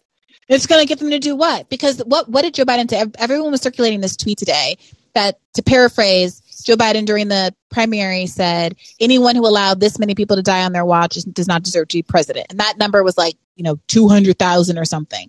And now, obviously, we're over 800,000 and more people have died under a Joe Biden presidency than a Donald Trump presidency. I, I for lots. You know, for for, lots again, of I said this, right? on, the, I said this on the podcast states. that this is not to attribute blame to Biden. But if Biden played that game in 2020 and said all of those deaths were attributable to Trump, then of course people are going to make that same argument to him. And what is he prepared to do about it or say about it? He's been do- so he's been doing what he can do in our federalist s- situation here, right? With red states and DeSantis and things like that. So his hands are tied. It's one of those things where you got to be thoughtful about how you word things, right? So so he's doing what and he has more to do. I'm not saying he has he doesn't have more to do, and I'm not even going to bring up Fauci, okay? But but but Roe Wade, if the Supreme Court overturns Roe Wade, those two things, the devastation of Omicron and and Roe Wade is going to do what the frickin' Democratic Party is unable to do. Right? You think it's going to turn Uh, enough people to save the Democratic Party? again. I'll, I, I would add the word again to that, right? Which is because I believe that the Democratic Party has not been the Democratic Party for a generation and a half. You know, with Bernie, I mean, progress. The, the, what people have have called that's why I don't like the word progressive. Those were. I'm a boomer. I don't know if you remember me. I, I, every so often No, you're so I remember you, gracious. David. Of you I graciously let me you. up here. But I, I'm a, I'm a boomer, man. My dad was a union guy. You know, Yeah. we we you know. So in any case, uh, the, what, what, what, the, the the themes, the policies that we are calling, you know, uh, progressive are quote, full, bold, italicized, you know, triple the size of the font. Those are democratic policies and values, Mhm. right? So so we're almost there. Um, the bigger problem again is that we were being held back by Sinema and Manchin. We lost seats, right? We lo- what what the hell are we losing seats for? I mean, we can't lose seats. The messaging has to be fixed. Um, th- some of the things that you described in terms of the strategic uh, changes that need to make or need to happen need to happen because y'all, if we don't in midterms, boy, if if, if But, the but David, but David, Yeah. what you're saying is you think that between Roe and COVID, that the Democrats are basically they should be or are confident that they're going to be able to eke one out regardless. One, I am very skeptical of that. Although I do, I do think it's possible that Democrats are thinking that way because they're insane. Sorry, insert less ableist word, but like they're all, they're like completely out of touch with reality. Uh, and but I do, you know, but I don't think that, that is that that that gels with reality. Because if anything, I think that people are more inured to COVID. They're uh, sadly, sickly, disgustingly used to the death tolls. Those numbers don't hit as hard as they hit last fall. You know, people feel rightly or wrongly some protection from the vaccine. You know, they feel like this is what we've been told message wise for months now that this is something we're just going to have to be living with for years now. You know, some percentage of the voting cohort that was most vulnerable is I- already dead, tragically. yeah, yeah. Well, I have family And, members. and yeah. I think No, that Roe understand. is like, like I, that. We it, would- that seemed like the biggest deal in the world two weeks ago, and I frankly haven't even really heard anybody talk about it since then. I think the same way that that abortion rights have been con- constructively curtailed in half the country already. It people are just like, okay, well, I can still get one in New York where the media happens, and people aren't aren't that invested. Now, I, they might beat that drum a little harder come election season, but what are they going to do about it? They've already demonstrated an unwillingness to pass legislation. They certainly aren't going to get rid of the filibuster, and they certainly aren't going to have more votes at any time in the future. So, what what is even the argument that you have to vote for Democrats or else Roe? What is even that argument? It's that simple math. So the simple, so so, and I want to address that too because I, I, I've I've I've swung very left in my life, you know. Um, so I, um, but but there there is a there is a simple math of who's going to win in a two horse race. Okay, and Right, and then and then last piece to that, if I if I is the voting rights, man. So right, ba- but David, yeah. explain to me voting rights. All of this we've been Uh-huh. talking about it all year. They have said they are not getting rid of the filibuster. They do not have the votes to pass voting rights reform. Absent that, so on what planet? What what is Joe Biden going to say? What are the, what is the Democratic Party leadership going to say? You have to vote for us to get voting rights passed. They're not doing it. They're not doing it. Black people, I don't know who the libertarian who spoke earlier, are pissed. This is this does feel like a Rubicon that's been crossed. All of these people from all of these voting rights orgs that got us Georgia and all of this stuff are not. We had Ben Jealous on the show. He was pissed. Um, what's her face? Uh, LaTosha um, Brown. Yeah, LaTosha Brown. All these people who have been leading this mo- movement to get voting rights are like protesting outside of the White House the last couple of weeks because they're pissed off at Joe Biden. I, I clipped something I was trying to find it earlier months ago, like six six to eight months ago, of a bunch of people who were grassroots door knockers down in Georgia saying we cannot make this pitch again to people. We they we are the boy who cried vote for Biden. We were the boy who cried vote for blue no matter who. It's not yeah. going to work again. So I hear what you're saying. This is what they're going to do. But I don't think I it's going to work. You. And our posture I, as leftists has to be to ring that bell and make it very clear that that is not going to work. And if they still choose that path, that the, the public should be judging them harshly for not doing the alternative that will work, which is what we should be presenting to the public right now in this moment. You know what? You're right. You're, you're and you, that's that's why I, I come back. To, you're, you're brilliant. You're brilliant, and what I, I bring it up it, it, almost in a in a context of just here we go again. You know, yeah. as, as as somebody who's been like trying to root for that team, and it's like oh, losing season after losing season, and they just like get a court what, what quarterback? What? It's like so. I, am just trying to I'm, I'm trying to reach for straws, man. Right to try to because because it is going to get it's going to get scary if the pendulum swings the other way for more than two years, right? Then there's the the 2024. So I'll land. Use my clubhouse. You know, you've come in. I'll land my plane on another. Tavis Smiley brought it up on uh, Maher about like how th- the uh, uh, with Schiff right, right directly. He said it's taking y'all too long to prosecute the January 6th um, insurrection. Mm-hmm because because of the realities of media, the realities of of just how we just forget shit, right? And and that is um oh, that's scary. 2024 anyways thank you so much Bree. yeah no I, so I, hear awesome. you i hear you and thank you for that david is it is it gonna be here we go again here I go again it's looking like it today, right? So. All right, let's see. Sylvester, what do you think? Is Whitesnake prescient? Is this what we have to look forward to? Just unmute yourself, Sylvester. We live? We are live. How are you You're feeling? What's going on? what are your thoughts, feelings, and opinions? Uh, are we blaming whiteness for this one? White Snake. Whitesnake is the band. oh man, it's uh, man, it's it, it's crazy. This is this is coming up again, but you know, at the same time, it's not that crazy because we we all knew this was gonna happen. Um, Correct. You know, uh, we predicted it. Um, we said it, and it came it came out to be. So, um, me personally, um, and I don't know if it might have anything to do with my background. I'm Nigerian. Right? Um, so I and my my parents always kind of ingrained this in me, but to be action and solution orientated, you know, mm-hmm. in terms of my approach. So we talk about what we're gonna do all day, and it's and it's interesting because you know you bring together, um, you know, some of the best minds in this space, and it's always interesting that when you do ask them for like, okay, what are we gonna do? You know, the answers always kind of sound the same, where it's like, mm-hmm. really? and that was not my agenda, by the way. I had no idea it was going to be like that. I thought when I started this podcast and started talking to all these people, I was going to hear t- solutions. and it, right. it, has been a certain kind of a radicalizing experience for me in this process, to be honest, realizing that, you know, nobody's coming to save us. Okay, so you know, so I I have some solutions. Let's talk. All right, lay it on me, Sly. Let's, let's, so we, I got three things. Okay, I got three three things, and you let me know what you think about it. But okay. uh, but Audre Lorde said that you're not going to dismantle the master's house with the master's tools, mm-hmm. right? So I think one strategy, um, and I think this is something that the real progressives could take up in White House, and this is something that'll muddy the waters a bit. But we need members of Congress openly calling for the decentralization and divestment of power from our current, and I use this with air quotes, representative government and shift to more of a direct democracy style of government. Um, so cancel that, the Senate.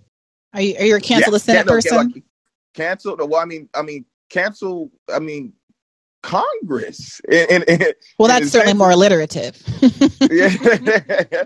you know, um, uh, because when you have, and, and you've talked about it, when you have these individual policies that poll extremely popular, you know, in, in a popular way, but then you have a representative that's getting their money from insurance companies, a big pharma, um, uh, student uh, loan companies. They can just buck whatever it is that their constituents say and override that. And I think that maybe shifting to a direct democracy type of system where you know we can vote on policy, you know, gather signatures. If we gather signatures, we can put a measure, a ballot, um, something on the ballot to where people can vote on individual policies in terms of like, do we want to legalize marijuana? You know, Mhm. uh, you know, and so in that- in that sense, so that's that's that's one thing. So I think that's something maybe you know members of Congress just to muddy the waters. And I think that people, I, I wanted Yeah. to say, I think that's an excellent point. I've been wanting to play this 11 second clip. It's Tim Kaine openly stating senators should not vote how constituents would want them to. To your point, this whole total breakdown in our democracy, real quick.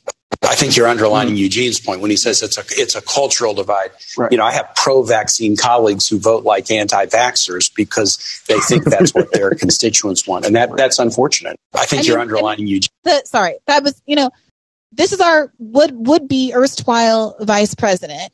And people say this out loud all the time. People are openly not voting with the people in their consti- in their in their districts.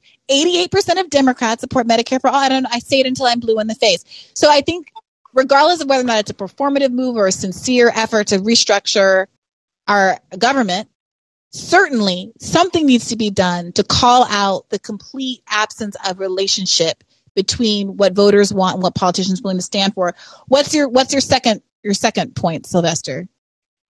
Second point, student lo- student loan repayment is coming up, and, I, Mhm. and I'm seeing that the debt collective is uh, hosting a protest in January. I saw Um, that. Now, I don't think that a one day of action to raise awareness is going to do much, but I think that if we could ma- model it after what Dr. King was attempting to do with Resurrection City, um, Mhm. and have a continued stay in Washington that's going to embarrass the administration because there's going to be a lot of eyes on this Mhm. um, that embarrasses the, the administration, puts them on Front Street. I think that's something with the virality of today's, uh, you know, just how viral everything goes today. I think that's something that could gain traction if enough people did it. I'm Um, so with that. I'm so with that. I'm so with the tent city. I'm so with that. I, those those Howard students have been were sleeping outside of their dorms for a month plus. You know, and let's just go right up the street. they're they're they're, they're battle tested. They're ready to go. Let's go right up the street. And it's unfortunate that Dr. King was never, you know, because he got assassinated right before. Right. And that took a lot of the air out of it, you know, with him not being there. But then I, I imagine, you know, I, I can only like just imagine like what could have happened if he was able to live through that and see, you know, and, and actually be there for that. So, and then if we can get Yeah. some, some, um, some of the TikTokers that are helping out with the Kellogg workers to cold Mm. and disrupt Sallie Mae, I think that might be something that, uh, that could help too. Truly Um, fascinating that none of the hackers seem to have had to waste student debt. I'm certainly not inciting anything. I'm just observing that it's a fascinating thing yeah. that has not yet happened. Yeah. And then um and into into the last thing, and this is a little bit more of a long term a long term thing, but then the other thing is that these aren't going to be short term solutions. So we have to you have to reckon with that. We have to understand that. Um I think that it's it's fairly likely that the Democrats are going to lose the majority in the Mhm. midterms. And basically that's going to put us in a position where we're not going to be able to get anything done for Mhm. years. Um, me personally, the, the way I view electoral politics is I view it as harm reduction. I don't think that it's Mhm. going to get us to where we need it. The liberation I'm looking at, I don't think it's going to get us there, but I think that I Mhm. look at it as harm reduction.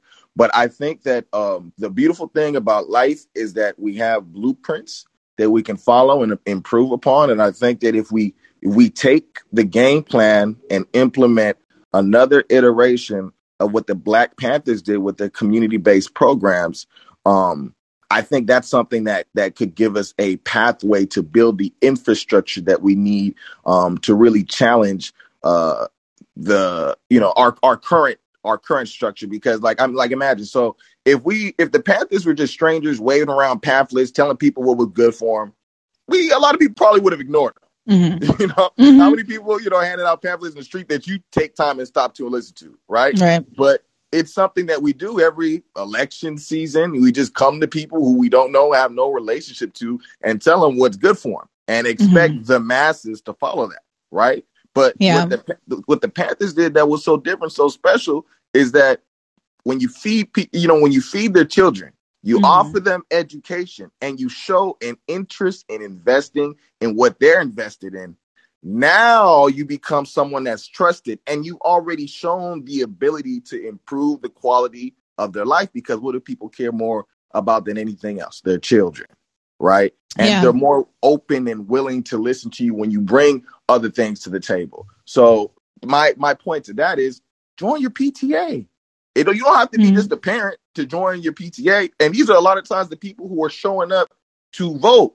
But once you start building a relationship with them, then you like again, you don't start off with, you know, talking about, you know, Marxism and Leninists and all the isms and stuff like that at right. first.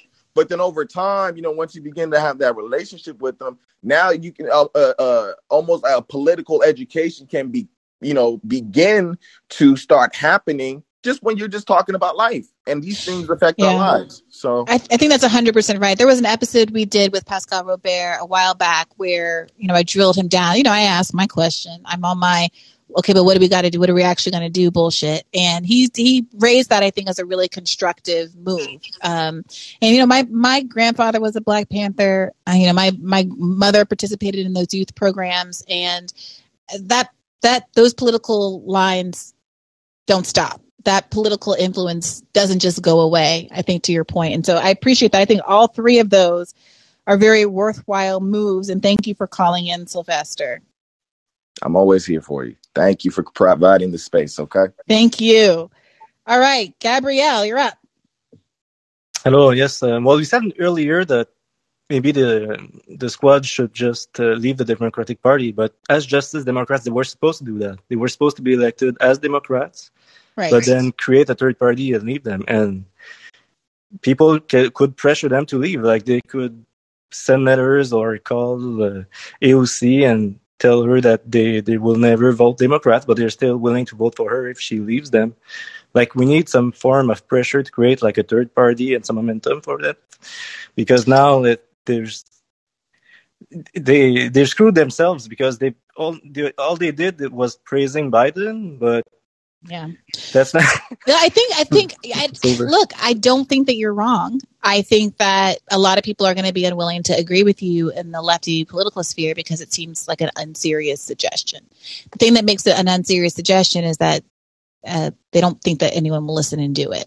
Right. And there is this commitment, um, this weird ideological commitment to protecting the squad members more so than making sure that they're effective squad members Eh, so no one's going to say it, right? But you know, it. I don't. I don't. I, I don't know if it's my newness to politics. Maybe I really am stupid and naive, but I, I, I have a difficult time understanding what's there to lose. I mean, look, first of all, as we discussed in the podcast a million times before, most of these people are in very secure positions. More money was spent to try to unseat AOC in the last cycle than any other race in the country, and she was fine. Um, she's enormously popular. She can fundraise her pants off. Like all of them are kind of in that situation to a greater or lesser degree. So the question really isn't, do you think there's going to be so much blowback from making a move like this? I mean, it, it, it, I, I don't want to undersell the fact that saying I would leave the Democratic Party is significant and there would be a whole media cycle about it. You know, a whole, it would be a whole thing. But I also think that there's strength in numbers and that at some point, you got to either be able to tell me what you're going to do in the alternative that's better or suck it up and do the thing. Because look, we are at a crisis point in American history. We are at a crisis point, an economic crisis point, a public health crisis point. We've got, what was it, that Norwegian paper that just described uh, American as an underdeveloped country? like, this is where we are. You know, what 800,000 people have just died. You know, like, this is where we are. So if not now, when? Yeah, exactly. But to be fair, like I don't see AOC as a savior. I see her as a total sociopath. But I mean, well, I'd like her to destroy the Democratic Party. So therefore, maybe, maybe there's someplace in between savior and sociopath. no, I mean, if she leaves the Democratic Party, I'm sure she's going to be reelected as an independent, and her power will grow this way. A hundred percent, it would. So if we can appeal to that sociopathic aspect of her, like that. well, I, I, would like to think that if she did that, it wasn't because she's a sociopath, but because she actually realizes where her power lies, and it's with the people, and it's something that she used to talk about a lot before she was elected in the course of her term. And you know, I, I want her to manifest that power and use it for good. Um, but thank you, Gabrielle. Yeah, yeah. I, I, should tell you guys all I am going to be on with Katie at seven. That's why I'm trying to pick up the pace a little bit because um, I've got to. I'm going on live on the Katie Halper show. We're going to talk about the Kamala video and all the things next. And I also, you know me, it wouldn't be a call in if I weren't running off to a date immediately after. So I've got to be prepared to walk out the door at the end of the Katie set as well. So I'm going to try to get through these last few questions. I'm going to end it at Ted, but thank you, Gabrielle, for that. Bye bye. Jahan, my friend, que pasa? What's up, Briahna? And speaking of that Kamala video, I mean, did she go from like small Ursula to like giant, you know, Ursula? And that, it was crazy. I couldn't believe it. And of course, had nothing substantive to say whatsoever. Just of course ridiculous. not. What did you see um, some of the, um, the terrific uh, K Hive reactions? We should I should have asked you guys to submit the best um, K Hive meltdowns. Oh my god! You know I did not. Um, I have to check those out because I'm sure they're equally as hilarious. But I, I, just could not believe she pulled a "This is Sparta." Like that was just wild, man. My name is Kamala Harris. I should program that into my soundboard. My name is Kamala Harris, and oh, I absolutely. am the VP. oh, oh my thing. gosh this is this is it this is where we this is this is the culmination of everything of, of humanity and all uh, the you know the the journey of sapiens to this is it it all amounts to you know i am kamala harris i am vp rar you know honestly know. i just want to say for the record that i I want what's best for Kamala Harris. It's just so obvious that what's best, what she thinks is best for her, is bad for the American people. What I want oh. for her what I want for her, and I've said this, and people are going to say it's sexist, but the the the best, most sincere, authentic, organic version of her that I've ever seen in my life, truly likable, A plus Kamala Harris, was a segment she did, a video she put out with Mindy Kaling, like a day before she dropped out of her campaign, in which she and Mindy Kaling were in a kitchen cooking you know, traditional Indian dishes that their parents had taught them. And it was a beautiful video because Kamala, by all huh. accounts, is an it's a very talented, exceptionally talented cook, chef. Hmm. And they were talking about their mom and how much they missed her and all the spices and how they kept them in these like, you know, you know, you know, uh, old canisters from other things because oh, we're so thrifty and immigrant and like it was so cute. It was so cute. And wow. I want for her to like have a cooking show. I want for her to be the next Martha Stewart. I want for her to make lots of money doing something that she loves, not being in politics. yeah, um, here, here to that. You know, and just about what you know the subject of today. Mm-hmm. I, I've really got to say what what is the end game for for the Dems? Like what what is going on here? And, and let's talk to Chomsky now since you know because I, I got to tell you, Bree, that debate, like maybe when I go drive into the canyon, you know, it, it, was just it was so painful to hear it, and it left me feeling like, oh no, no, yeah, we're no, we're really, really screwed. But like, I, I swear, this party is. You know, the building burned down for the insurance money.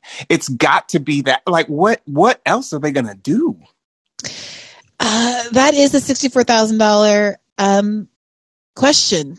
I, I, I do not know. Like I thought about asking Chomsky back. People have suggested to me that you know at the year mark, October or whatever it was, you know, asking him back, mm-hmm. and I think that he would come back, and I would love to speak with him again. But I don't, I don't, I don't want to you- take advantage. Like you know what I mean? Like I don't. My goal is not to make Chomsky, who I admire, just like everybody else on the left does, look yeah. bad. I'm not trying to tarnish anyone's legacy. I mean, I don't mean to sound presumptuous. But Bree, this like is totally uh, a, this is totally a how you like them apples now moment, though. I know, really but he's is. like 95. Like, I don't know. Like, I, I, if, if he were my grandfather, I would want me to leave him alone. Like, people know. Like, don't people know? Yeah. Do I have to, like, dig it in? Like, I don't know. I don't know. No, you don't. I don't know. To, Oh. to, to let me know how you guys feel and the messages here. You know, should I ask Chomsky back? Would that be useful, or am I just like beating a dead horse? But I am cu- genuinely curious to see what he has to say now that we're at this point, right? Because the you know the cir- circumstances have changed, um, and, and and if he's not clear enough to see, you know, then then then I think it would be the final nail in the coffin uh, for me. As far as Chomsky, yeah, I can admire all of the thing, you know, all the stuff that came before this, and, and I understand his contribution, how big it was, but there's just been a couple of things this last year where I've been like, huh? Oh yeah? Yeah. I don't know. Yeah. Well, you know, people who have been in this game longer than I have pointed out that he's kind of trotted out periodically to make the same argument every time there's a general election. And, uh, you know, I don't know what to make of that. I, I am not knowledgeable enough to really make any claims about his politics or I, I don't I don't know enough. Um Yeah. but you know, like I was disappointed and I think we're all just sitting with a disappointment.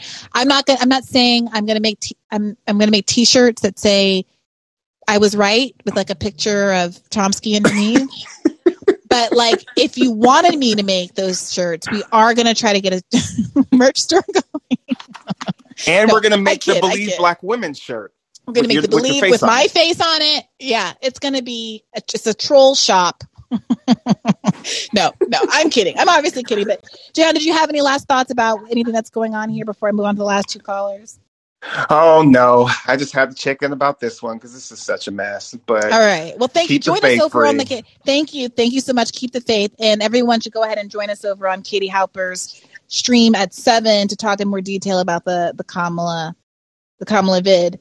Oops, I accidentally made you a speaker. That was an accident. I'm sorry. Um, take next caller. Um, Daniel. Hi, are you there? I'm doing very well. How are you, Daniel, with the bass and the voice?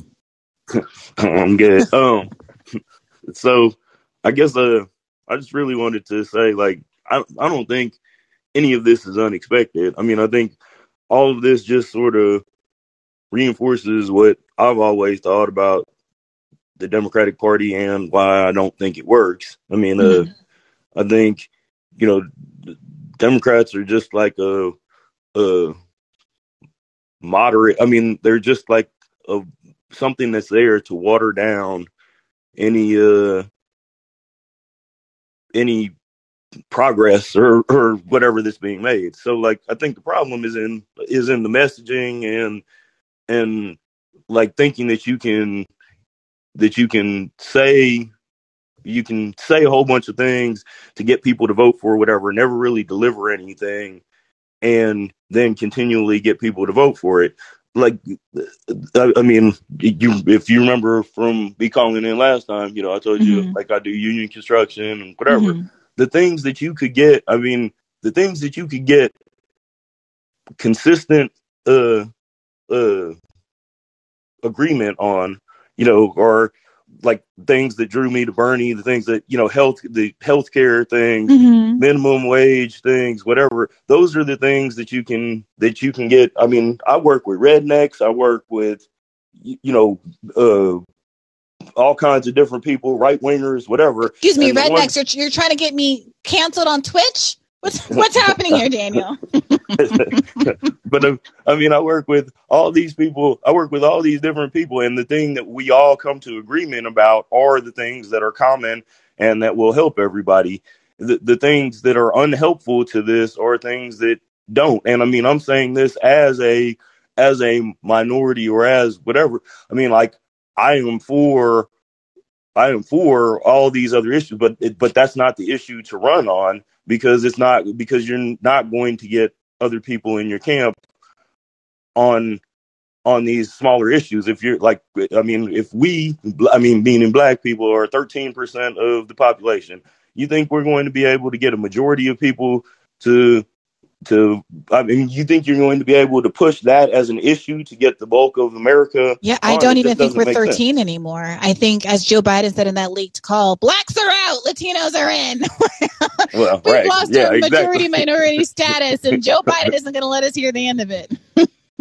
exactly, and I mean, and then as far as I mean, just as far as some some of the other things that like I mean, like I mean, there was quite a bit of talk like about the Panthers on here or whatever. But I mean, like the Panthers were a radical force, and the durable things that the Panthers have the that the Panthers have contributed are because they were radical. It was not because they were willing to concede to people or make agreement. I mean, they did things on their own. The programs they started, you know, uh, the community programs and whatever, they said, well, if y'all aren't going to do this, we will do this, and they did them, and those things still exist. I mean, the the going along with whatever because it's harm reduction or the least of the lesser of two evils doesn't really get you anywhere. I the I agree with very little of uh of the Martin Luther King uh stuff. The thing that always gets written out I mean, what everybody always wants to talk about Martin Luther King for is integration. The part that I do agree with Martin Luther King on is the socialist stuff, and nobody ever talks about Martin Luther King as a socialist. They always use Martin Luther King as a uh, as a thing to preach moderacy. Yeah. So, I, Yeah. I mean, I, I yeah, mean, and this, so I, that ties in with the point we were talking about earlier, right? About co-opting movements and how effective neoliberalism is at doing exactly that. But I, I take your point for sure. So, do you have any any Exactly. any prescriptions for us going forward in these last few minutes? What would you like to see the left do in this moment? I mean, I would like to, I would just really like to see the left, uh, the left focus on things. I mean, I, I, my opinions are on the very, very, very far left side of things, but I think you need to take those opinions, the, best of those opinions, and find the ones you can get people to coalesce around. Like, I mean, like you said many times, like you know, healthcare, how well healthcare polls, how well um, Medicare for all uh, polls, how, how well uh, uh, minimum wage thing issues poll, and that's the stuff you need to focus on. And whatever, when you start doing when you start doing things that uh, appeal to small segments, whether it's a segment I agree with or a segment I disagree with, all you do is start losing losing constituents or losing or, or at least losing people's interest Yeah. in things or For sure. And, and I think that's a really interesting aspect of the Kamala Harris episode that we'll be, again, going to at seven. But she talks at length. Her response to Charlamagne is to frame everything that Biden has done as a black issue. So she brings up maternal mortality rate, which, as I said, I've been saying all year, was just it was it was the signal. It was like the bat signal to say I'm woke. Nobody, I'm sorry, I'm black. I'm of reproductive age, and I'm telling you, nobody gives a shit. None of these people give a goddamn about the black maternal health disparities. What they care about was it for it to be a signal that says, I care about black people, I'm woke, I know this, this like sociology, I know this disparity. I'm gonna do disparity discourse right now. I'm not gonna give you Medicare for all. I'm not going to make sure that the, the, one of the root causes of the disparity is cured, which is that disproportionately black women are on Medicaid and they get lower treatment because they're perceived as poor and undeserving of the standard health care that everybody else gets in the private system. But I'm going to talk about it ad nauseum. She brings up all of this niche stuff. Lead pipes disproportionately affect black children, which is true. But she intentionally frames all these things that could be universal issues. There's like 3,000 cities that are Flint in the United States. Flint is a 50% white city. But she, in the context of defending Joe Biden, decides to make everything sound like the smallest, most niche issue that only affects 12, 11, whatever it is now percent of the population. And it's remarkable to me that that, that she thought that that was a defense. And that's an underdiscussed aspect of that video. Exactly, exactly. Well, and I'm looking forward to hearing you talk about it. I also think it needs to be pointed out that we're talking about two people, both of which could give two fucks less about black people. Hundred percent. Joe I Biden mean, or you know, I I certainly believe that's true about Joe Biden. I will give Kamala a little bit of a benefit of the doubt, but whatever she feels in her heart and her spirit doesn't matter to me. What I care about for both of them is how they manifest it, and they're doing a piss poor job. Thank you so much, Daniel. Last caller, Ted. Thank you. What's going on, Ted? What say you? unmute yourself uh, with the bottom right. Yeah, there you go. Oh, thank you. Well, uh, uh, uh, thank you for taking my call, Briahna. Thank you for making time for it. Um, I understand you need to wrap up, so I will keep um, my question as uh, succinct as I can. So um, earlier, you've identified a, um, a tension in the post Bernie left that uh, has, I think, paralyzed it. Um, which is what do we do next? Um, and I think there are two general tendencies here. One is to stick with the Democratic Party, uh, and I think that's regarded um, uh, as the more serious option. I just at, whether or not it should be, I, I, just think it is at this point. And then um, doing something else would be the other choice. So stick with the Dems, the serious option, or um, go another direction, the wild-eyed, crazy, unhinged option. I think I think that's the perception. Um, so here we are now. Um, the Omicron variant has basically made the two years, uh, the, the, the past two years of the pandemic, which uh, the progress, excuse me, during the past two years, um, just reset to zero. So it's March 2020 all over again. Mm-hmm. Um, student loans on, back on, child tax credit going away, Medicare rate hike imposed on the nation's elderly. This is the Democratic Party. Mm-hmm. So the question is, why should anyone care about the Democratic Party? Mm-hmm. And in order to help us decide if we should do something else or stick with these with these demons, um, what arguments can be made to favor sticking with the Democrats versus, I think, doing what's absolutely necessary and um, starting something fresh? Mm-hmm. What what you're asking me? What arguments could be made to stick yeah, with the Democrats? Yeah, what do you think? What, yeah, what they're not yeah, good. Well, I mean, our friend, what, what, was his name? Was it Daniel earlier? Uh, who was saying, but I think it's going to happen, which is that they're going to argue that because Omicron and because we believe science and because Roe and because voting rights and all the threats and all the things, they're going to say all those things. But it's not going to land, in my humble opinion, I suspect. It's not going to land. So I, I, I look, things can always get worse. And Democrats can credibly and accurately say the Republicans being in charge will make things worse. It's true. I'm not going to sit here and tell you that there isn't a logical, accurate harm reduction argument to be made. But my argument and what I said to Chomsky, and I'm going to play us out by playing that clip, was not that harm reduction isn't true, but that if you stretch out the consequences of harm reduction, vote blue no matter whoism into the future, what you're doing is guaranteeing that the long arc of history bends toward fascism. You know, you're guaranteeing it. So at some point, somebody has to take a stand and make the gamble for something better. And I understand everyone's so risk averse.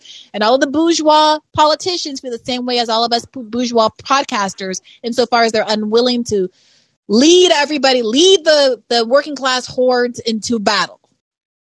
Like I totally get it. I've heard AOC, I've heard a lot of them, and I and I believe they're coming from a sincere place. I've heard them all say, I owe this to my constituents in my district. AOC, you know, is proud of getting the death benefit, seven thousand dollars for people to bury their COVID deceased. And that matters to people in their lives. And I'm not gonna sit here and say it doesn't.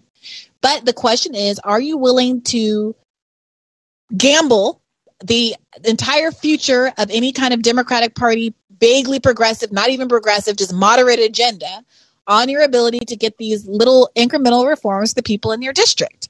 And what I said to Chomsky, and I'm about to play the clip, is that there are what ends up happening is that everybody who's been harmed by the last round of Republicans and neoliberal Democrats is grandfathered in, and we're all supposed to just suck it up and say that's the way the world is. And all the black Americans and who are still suffering since Reconstruction, and everybody else is gonna. Well, that's the way the world is. Your grandfather, and you just have to keep voting so it doesn't get worse. And at some point, some of those people on the bottom are going to be so squeezed and so pre- pressed like coal that they're going to react and say, "We're not going to do this anymore." And a lot of those people well, exist as non-voters, and like fifty percent of the country doesn't vote.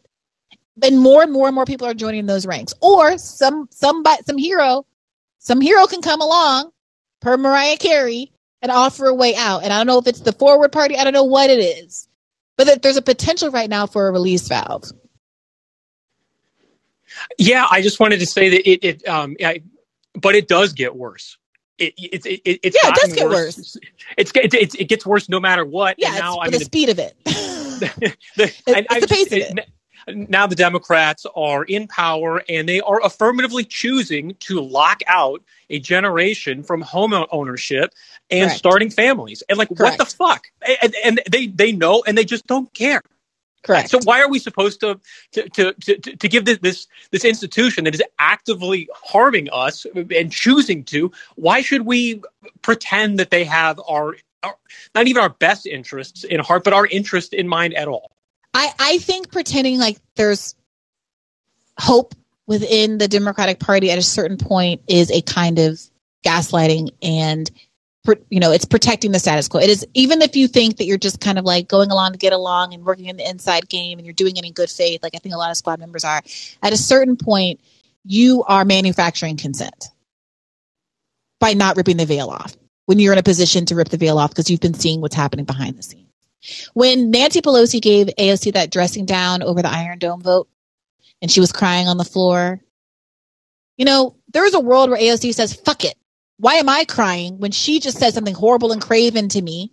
Why am I not just going on TV and exposing her? What's the worst that can happen? I lose my seat and have to go and join the coast, uh, be a co-host The View instead, earning millions of dollars a year instead of 175,000.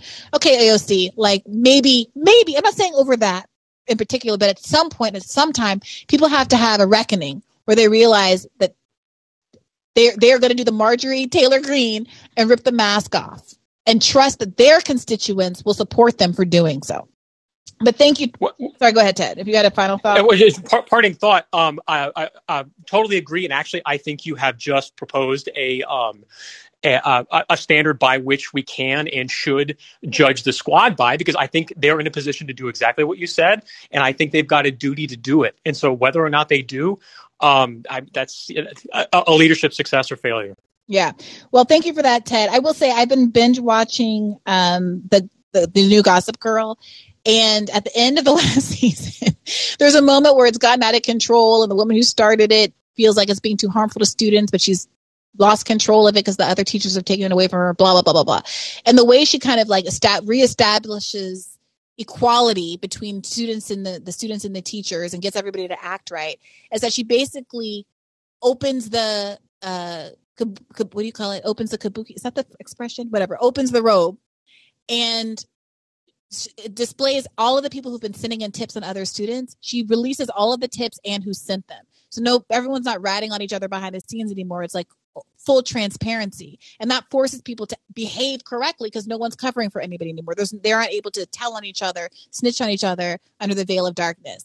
And I really, really, really, really, really do think that some of these extremely popular electeds who don't rely on the Democratic Party for fundraising, et cetera, should consider not carrying water for the Democratic Party anymore. I'm going to play you out with um, some Chomsky and then probably some Whitesnake, and then joining us, join us all over at Katie Halper at seven. Remember, I talked to Slavoj Žižek on Friday, exactly one year since I talked to him last time about the Chomsky interview and all of that stuff and got his updated opinion on what he thinks about Biden in this moment. So don't forget to subscribe to Bad Faith Podcast at patreon.com slash bad faith podcast for $5 a month. It's a two hour interview. I think we're going to release it in parts, maybe. I don't know. We'll see. Um, but most of it, you know, will be pay- paywalled because that's the way the cookie crumbles. That's the way the schedule panned out. So please do consider going over there and subscribing to hear that. It's very germane to today's conversation. What are And the long term consequences of everybody on the broad left, Democrats, liberals, everyone, saying that under any circumstances, we will vote for a Democratic candidate as long as they are incrementally better than the Republican candidate. Does that way of thinking contribute to the rightward shift of the Democratic Party over years? And what mechanism will ever stop that shift if we're not willing to ever, under any circumstances, leverage our votes? what you're saying, if you think it through, is we should help Trump win because maybe in the long run, that'll affect the Democratic Party. That's a terrible choice. Helping Trump win, as you're proposing, would mean four more years of destruction of the environment, getting possibly to tipping points, uh, which would be irreversible, certainly making any effort to deal with it very difficult. It would mean stacking the judiciary with young, ultra right lawyers, top to bottom, so that nothing would be possibly done for a generation. And I can go on and on. I don't think that's a wise choice, just on the hope that maybe sometime in the long term, the Democratic Party will pay attention to the fact that you're part of the 50% of non voters. I take the multi generational threat very seriously.